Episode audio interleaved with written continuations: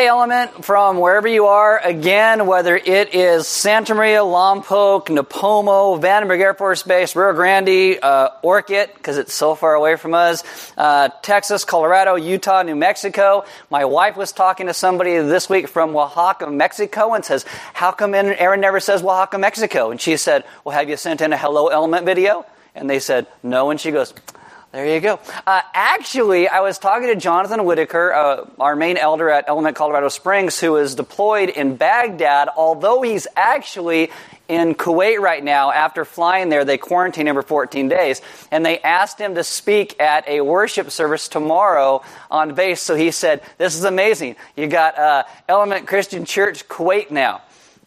I thought it was kind of funny, but whatever. It's kind of cool. So we are playing it by ear what's happening week to week with all the things that are going on with the county and regulations and meetings, so stay tuned for what's going on next week. Also, at the end of this message, I want to bring this together and kind of address some of the unrest that's going on in our country right now. So I'm not going to do it at the outset. I'm going to try and dovetail it into what we're talking about this morning so we can understand how God's Spirit is moving in us and what He is calling us into as a people. So if you would like to, you can download this app on your mobile device called YouVersion. When you download it, it will just say Bible. When you open that up, you put more and then events, and we will come up by GPS if you're in our area. If not, put in 93455, and then you'll come up and you will get the sermon notes, the verses, the questions, the announcements, the things that we go through this morning. My name is Aaron. I'm one of the pastors here, and this is the reading of God's Word. This is Acts 19, verses 1 and 2. And it says, "And it happened that while Apollos was at Corinth, Paul passed through the inland country and came to Ephesus. There he found some disciples, and he said to them, 'Did you receive the Holy Spirit when you believed?' And they said, 'No, we haven't even heard that there is a Holy Spirit.'" Let's pray. Father, this morning I ask that you would teach us what it means to walk with you as your Spirit leads and guides us, what it means to be a people who are filled with your Spirit, and how that infilling then takes us out and how we live our lives in the world that is around us. We ask that you would teach us to always come back to the Scriptures and the truth that you have provided by that guiding of your Spirit.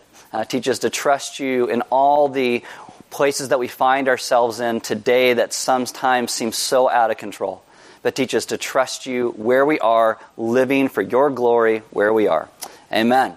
Amen. So if you'd like to, you can open your Bibles to Acts chapter 19. That's where we are at right now. And Acts 19 comes right out of Acts 18, and it kind of seems like the last few chapters just flow into one another. Luke actually is connecting the last few chapters together. So Luke, Acts 19, verse 1, Luke says this, "And it happened that while Apollos was at Corinth, Paul passed through the inland country and came to Ephesus." And so that verse right there connects it with what happened at the end of chapter 18, where Apollos comes into this area, and he believes in Jesus, but he doesn't really know everything. So he is instructed more accurately in the way of knowing who Jesus is. And that dovetails into what happens today, because Paul is going to go into an area and talk to a people who don't believe in Jesus yet, but also instruct them more accurately in what the truth looks like. And in doing so, we're going to talk through a couple of things that people have a lot of questions about. One of them this week will be the issue of tongues, and next week we'll talk about the issue of exorcism and demon possession. You don't want to miss that. It's going to be a whole lot of fun, or not, depending on how you take my words. But what I want to say is that there are a lot of people who have differing opinions than I do in this. There's people who are a lot more intelligent than I am, who come at it from a different perspective, and I'm okay with that. And if you want to disagree with me on what I say this morning, I'm okay with that as well. What we need to understand is that Element is not a church where you have to agree with everything I say and wear my special Adidas sneakers and our FlexFit Element hats and drink our magic Kool-Aid. We are people who believe that as long as we love Jesus together and worship Him in the essentials, that Jesus is God, He came for us, He died for our sins, He rose from the grave. There's a lot of other things that are open-handed issues, and tongues is one of those open-handed issues. So I want to talk through it. I'll tell you what I really think about it. The elders at Element run what we call a Reformed vein of theology, but you don't have to be Reformed to be part of us. So having said that, let's talk about Paul, Acts 19, Ephesus. And to give you the background of Ephesus, because I won't have time to do this next week, I'm going to tell you a lot about the background of this city. Ephesus is one of the leading cities and one of the most prosperous regions of the Roman Empire. Part of it is that it is one of the few places that had a good harbor, a decent roads, and a usable river. And what happens because of that is it happened to bring about the exercise of commerce, the free exercise of commerce. Literally, all roads led to Ephesus. Almost all geographical markers led outward from Ephesus. If you can compare it to compare that to Santa Maria, it is not really the same. Santa Maria is not a port city. It's not a major hub. It doesn't set a whole lot of cultural trends. If you didn't know that, you're welcome. Now you're up to date. But we are close to Santa Barbara, and Santa Barbara is close to Los Angeles, and we're cheaper to live, which means sometimes we do get the overflow from those places.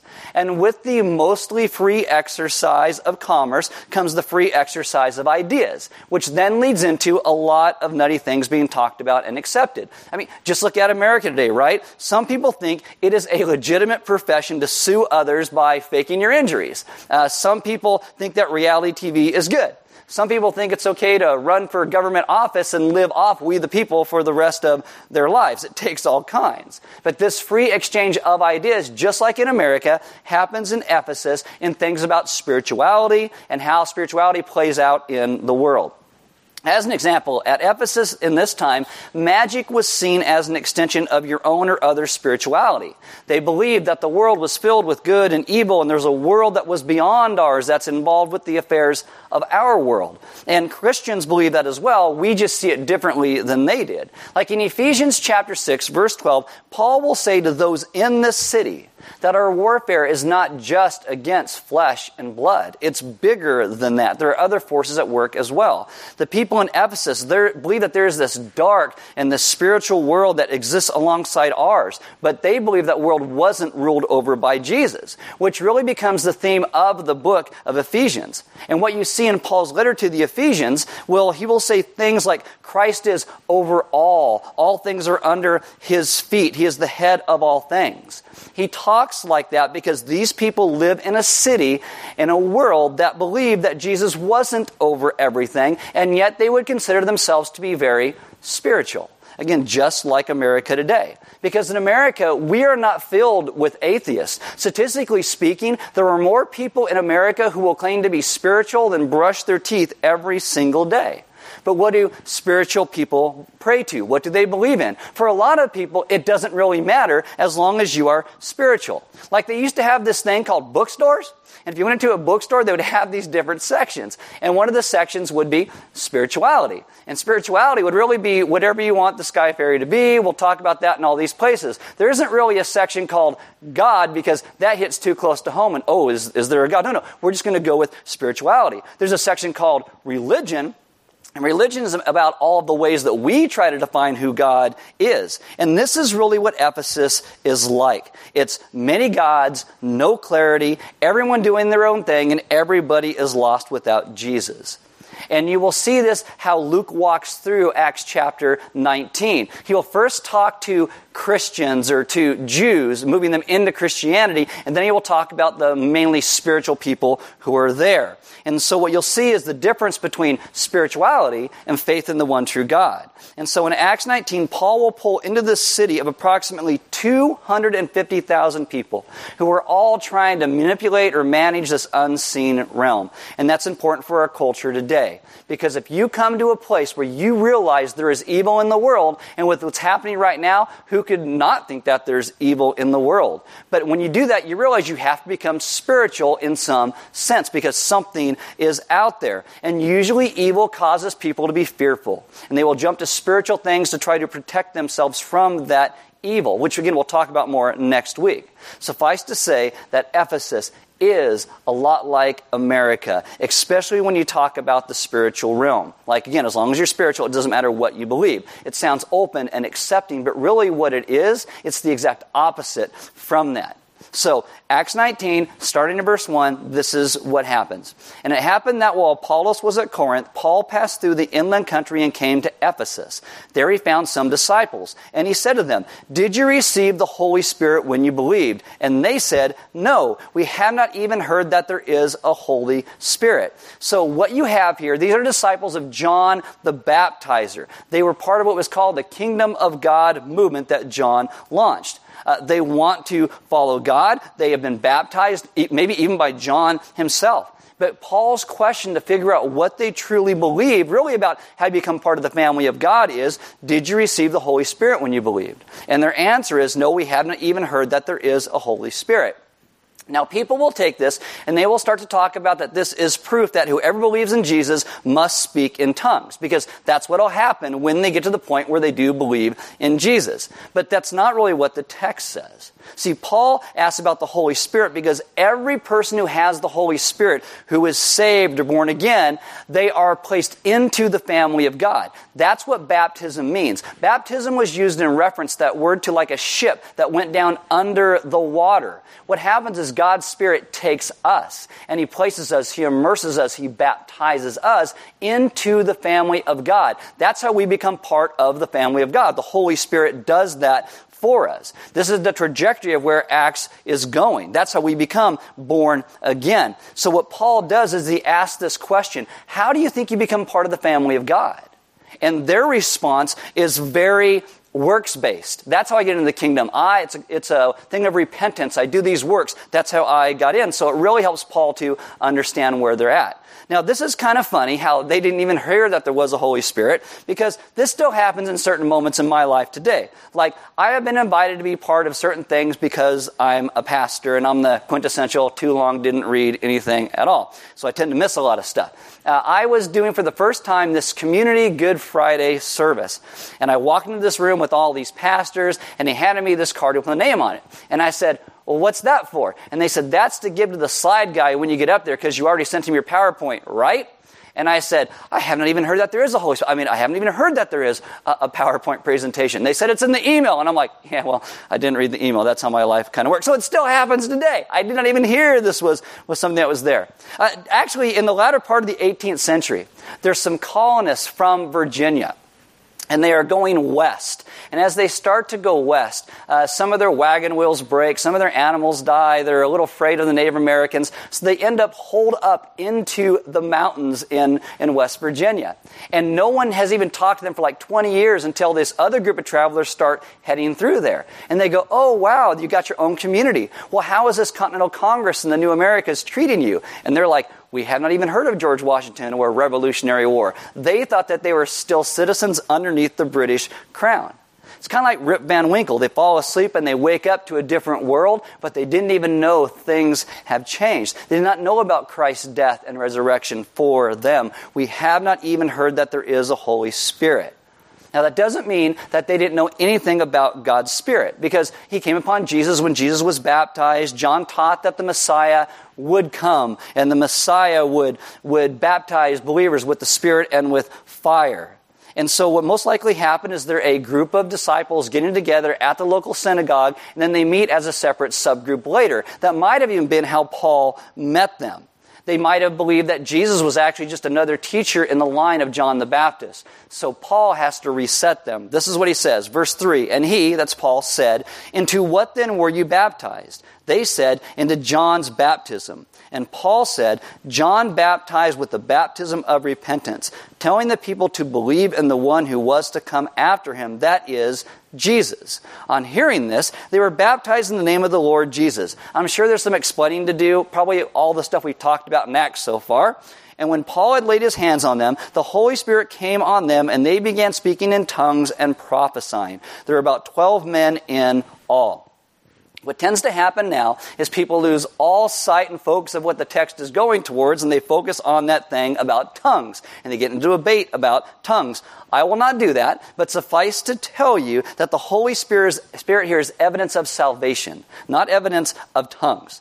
There are different occurrences of tongues throughout the book of Acts. It's been to the disciples, to the Gentiles, here to John's disciples. Luke is showing each of these occurrences to show that the Holy Spirit is bringing all people into the family of God. The kingdom of God is not just for a small racial subset of people in a Hebrew lineage. It is for all people. In Acts, what you read is the first time that tongues is listed. When the Holy Spirit comes upon these disciples, it's for a purpose. In Acts chapter 2, verses 9 through 11, it says, Parthians, Medes, and Elamites, residents of Mesopotamia, Judea, Cappadocia, Pontus, and Asia, Phrygia and Pamphylia, Egypt, and parts of Libya near Cyrene, visitors from Rome, both Jews and converts to Judaism, Cretans and Arabs, we hear them declaring the wonders of God in our own tongues. Now, the word tongues is the word glossa, and it's where we get our word glossary from. In the book of Acts, it's literally known languages. And this was the point. You had all these people there, and you're able to declare the wonders of God in their own language. Ephesus is a city with lots of roads to it and going out of it. That could be an amazing sign for people around them. In the Bible, what you will see is two different things. You will see what are called prescriptive texts. And prescriptive texts will tell you what we need to do. Husbands, love your wives. Debt is bad. Don't murder. Don't drink light beer. That's not in there, but it should be. Then you have what are called descriptive texts. And descriptive text tells us simply what happened. This area was invaded, this king did this, Judas hung himself. Sometimes people who read the Bible, we tend to confuse those two things.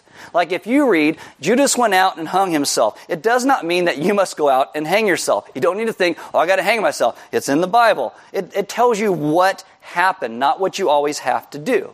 And so a lot of Acts, they are descriptive texts. Now, yes, we can learn things from them, but it doesn't mean we always have to do everything that is in them. This doesn't tell us that everyone has to go out and speak in tongues. And don't get me wrong, God can do that if He wants to. I am not a cessationist. I believe that God's gift can still be utilized today. But so often, people run around, they seek the gift and not the giver of the gift. They think, oh, I need this thing, I need this thing. When God says, no, you need my Spirit, which is going to place you into the family of God. It is about reconciliation. It is about God bringing the world together for the glory of God. So Paul comes into this town, and he talks to these guys who say, well, we know God. And he asks some questions to get a further understanding of what they really know about God. When someone shows up to Element, and they're very excited about a whole lot of things, I typically ask them, well, who is Jesus? Because I need to know what they know about who Jesus actually is. And so Paul, when he talks to these guys, it's like when you turn to Christ, God gives you the Holy Spirit. He brings us to God Himself, a relationship with Him. That's the first thing he talks about in Acts 19 and coming to Ephesus. Now later, when Paul will write his book to the Ephesians, it is also the first thing he will talk about in the book of Ephesians. We are a people who are promised God's Spirit, who will take away our heart of stone, and He will give us a heart of flesh so we can once hear God's leading and God's guidance. The Holy Spirit is meant to lead us and guide us and convict us. Paul asks, do you have the Spirit? Now, once more, Luke does not say that tongue always accompanies such baptism. N.T. Wright actually warns us against making this a prescriptive text. He says, there isn't anything about this passage that should be taken as normative for subsequent church life. In fact, to look at the passage in that way may well be to misunderstand it from the start. Because the main thing Luke is doing in Acts 19 is introducing Paul's work in Ephesus, what the Spirit is doing through him. And from the very beginning, Paul is concerned about the work of the Spirit in believers' lives. Have we been born again? Are we placed into the family of God? Because that's how it works. So what does Paul do after talking to these 12 men? Acts 19, verse 8. And he entered the synagogue and for 3 months spoke boldly, reasoning and persuading them about the kingdom of God. But when some became stubborn and continued in unbelief, speaking evil of the way before the congregation, he withdrew from them and took the disciples with him, reasoning daily in the Hall of Tyrannus. This continued for 2 years, so that all the residents of Asia heard the word of the Lord, both Jews and Greeks. Now, as I said in the beginning, Ephesus is like every city. And in every city, everybody thinks they know a bit of something, and the bit of something they know is more important than whatever they think you know. Like today, some people you will talk to about Jesus, and they love Him and change, and some people are very obstinate and won't listen because they think they know better than listening to you. Paul goes into Ephesus and talks to 12 guys who eventually believe, probably after, again, some clarification. Then he goes to the synagogue, as was his custom, to where Orthodox Jews were. And for 3 months, he talks about Jesus. No progress at all. The other guys, it's like 10 minutes, Jesus, sweet, we're in. There is this old saying by the Puritans that says, the same sun that melts the ice hardens the clay. Paul talks to them for 3 months, but he doesn't give up speaking about the gospel. And eventually what he will do is simply go around them. He will go to start to talk to the Greeks and the Gentiles. He goes to this place called the Hall of Tyrannus. That would be like a community place where you would rent a room and teach from. The Greek word for hall relates to the word for scholar. So either this is a public auditorium that was most likely owned by, or the main teacher was a guy named Tyrannus. But Paul sets up a class and teaches for 2 years. In the end, he will stay in Ephesus 3 years. That is twice as long as anywhere else. And why does he do that? Because it is strategic. It's a strategic place to be. And Paul does what most churches should be doing. You don't need to go to the Hall of Tyrannus. What churches should do is help one another to understand the Scriptures, equip one another to live missionally in communities, and then going out of the place called the quote-unquote church. And it's meant to go with people who have normal 9-to-5 jobs and goes into our families and all of our lives, where we begin to open our homes, where we begin to reflect upon the Scriptures and speak the gospel to one another. And so we begin to reach our city with the grace of God.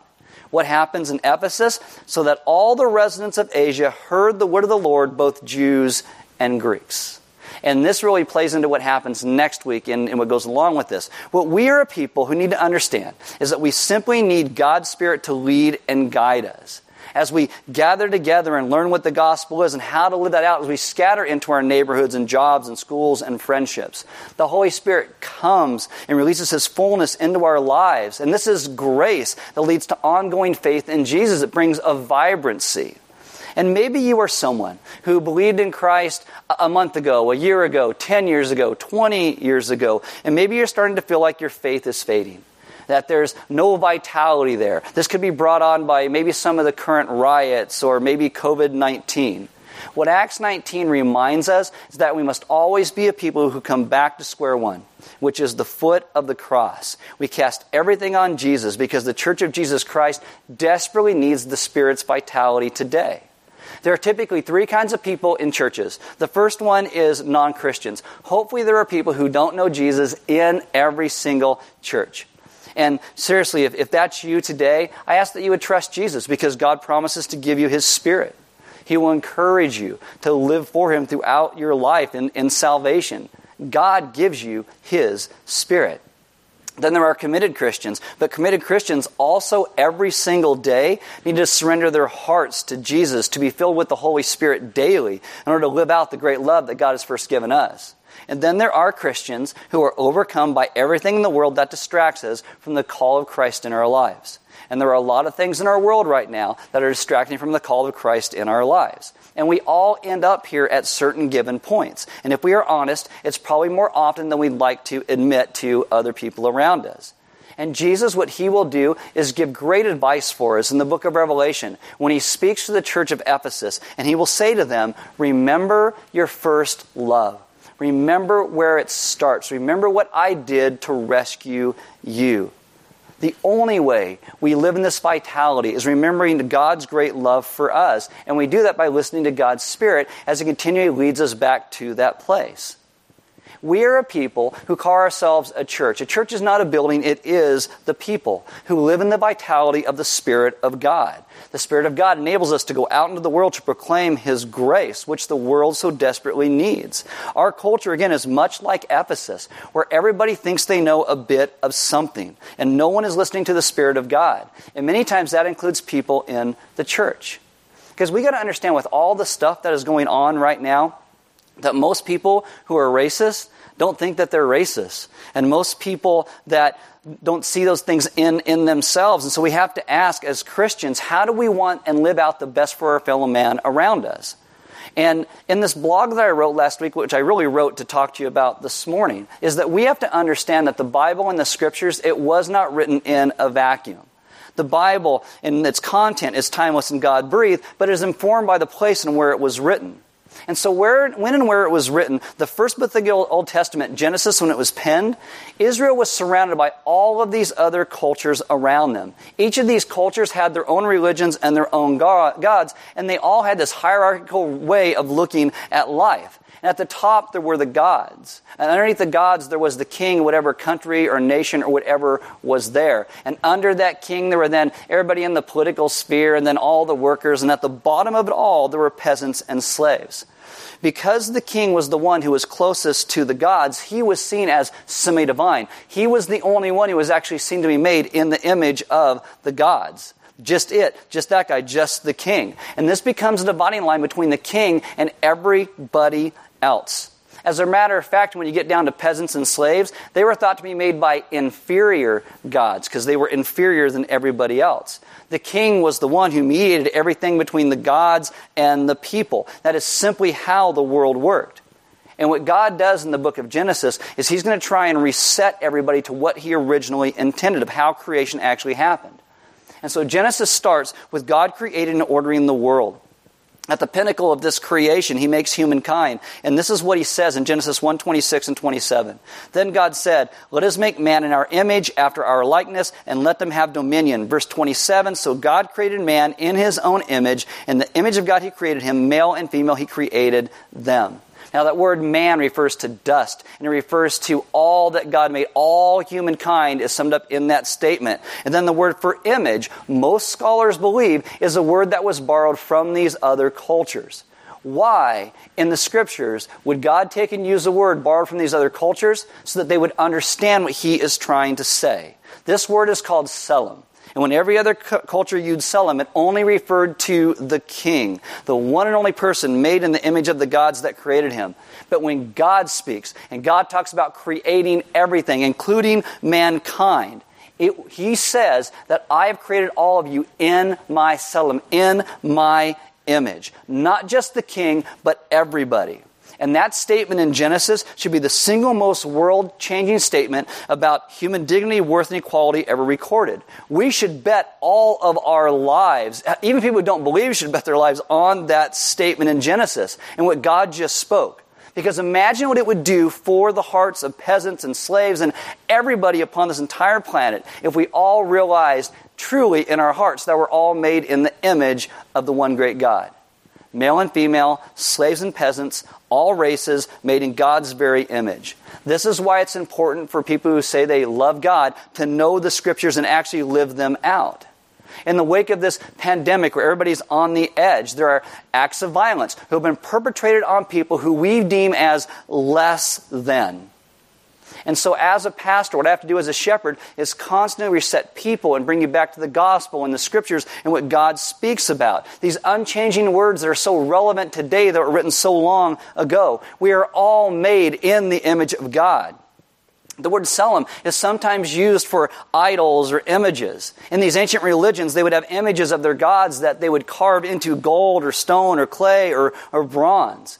The God of the Bible clearly says, do not make any graven images of me, because you're going to worship the images. And my image in the world is supposed to be you and how you live your life. We are all image bearers. And whenever we see a person on this planet being abused or torn down or humiliated, it should make us sick, because the image of God is being desecrated. Sometimes we'll look at the news and we'll see all these things taking place in riots and vandalism, and we think, oh, that's terrible. We should be so much more offended and in deeper anguish when the image of God is destroyed before our very eyes. I was listening to a couple of people talk about what happened to George Floyd last weekend, and they said, what it makes it even more sad is that he was a Christian. And my first response is, yeah, that does make it more sad. And my second response is I catch myself. And I think, why should George Floyd being a Christian make that more tragic? Is it because we start to think he deserved it less than other people because he had qualities that we would define as redeeming? Until we realize it's tragic simply because he was an image bearer of God and was treated that way, apart from color and apart from lifestyle and apart from belief, these type of things will continue to happen because of color and because of lifestyle and because of beliefs. As I said at the beginning, most people who are racist don't think they're racist. Most people who are intolerant of others do not think they're intolerant of others. I know people who think they are the epitome of peace and love and grace, and yet they want the President of the United States to die horribly. Slowly would be preferable to them. And I know people who think they are level-headed and compassionate and able to fairly look at issues around them, yet those they disagree with, they find shallow and short-sighted and stupid. We all do it. How are we able to ever see our own biases? It's by listening to God's Spirit as He leads us to understand who we are and who He is. And then we must be willing to stand up for the image of God in others, or we are not acting as image bearers of God. We are called as a community of people to understand that our hope in salvation is not based upon what we have done. It is not based upon how smart or how good or put together we are. Our only hope is in Jesus Christ. His death to remove our sin-stoked, callous hearts. His resurrection which restores us to God. His Spirit which comes and leads us and guides us every single day. We are a people saved by His grace and not our own. We are a community who are meant to treat everybody as image bearers of God. Nobody on the top, nobody on the bottom. Where the richest and the poorest come together and love one another with honor and respect simply because we see each other as God sees us. Billy Graham once said, "The ground is level at the foot of the cross." And that is true. We must become a community where the powerful see those with no power and treat them like children of the King, because they are. Where young and old and black and white and male and female and everything in between come together in love. And what that means is it's more than Facebook posts, and it's more than Instagram memes, and it's more than blog posts or on websites or even sermons given from the front of a church. We must be a people who truly understand other people are the image of God, and it's because of creation.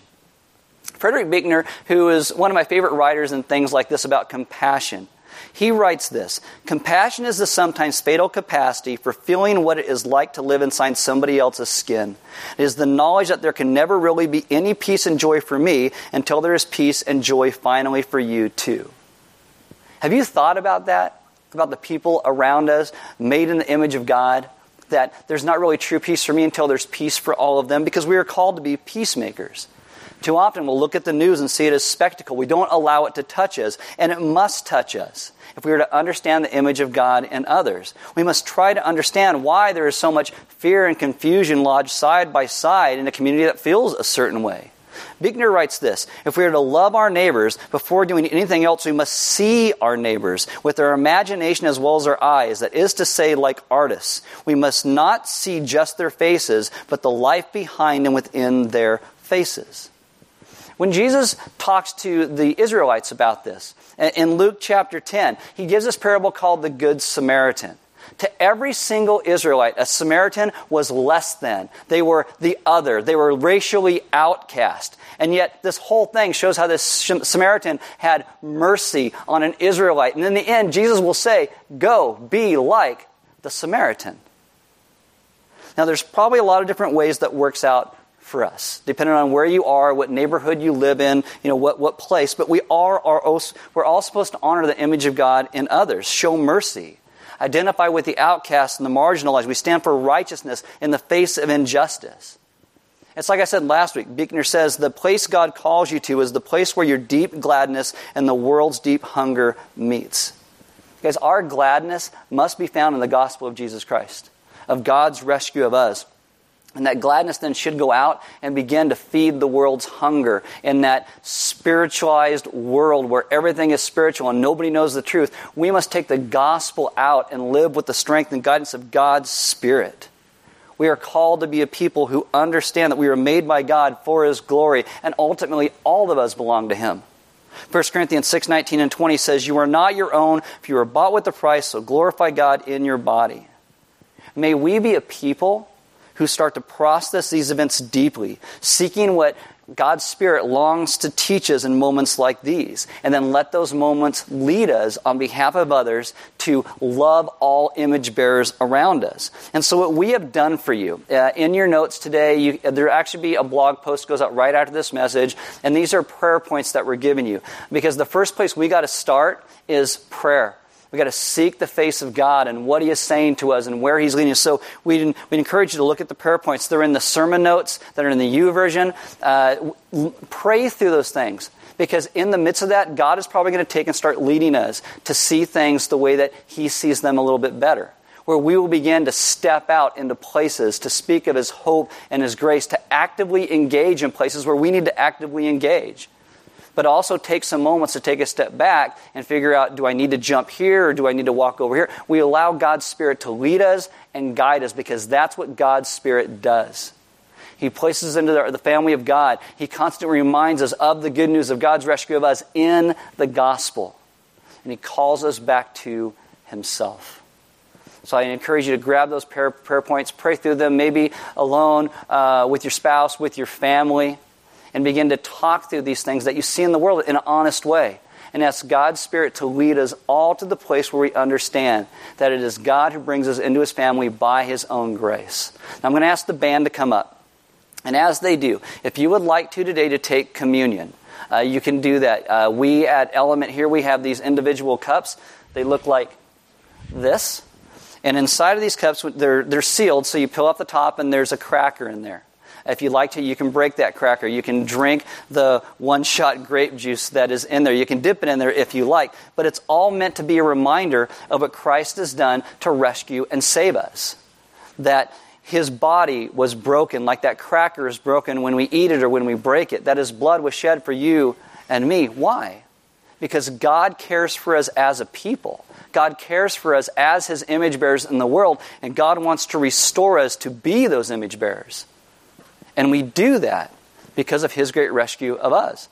And I encourage you today, if you would like to, take communion. Remember who God has called us all to be in the world. And allow His Spirit to lead us, not out of fear, not out of anger, not out of misunderstanding, but with a purpose to understand who we are created to be.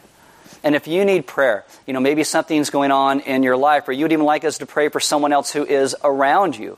If you're watching online, you can put it on the side of the YouTube stream. If you would like to, you can send an email to connectourelement.org. If you are here this morning, you can grab one of the leaders to go aside and socially distance pray with you.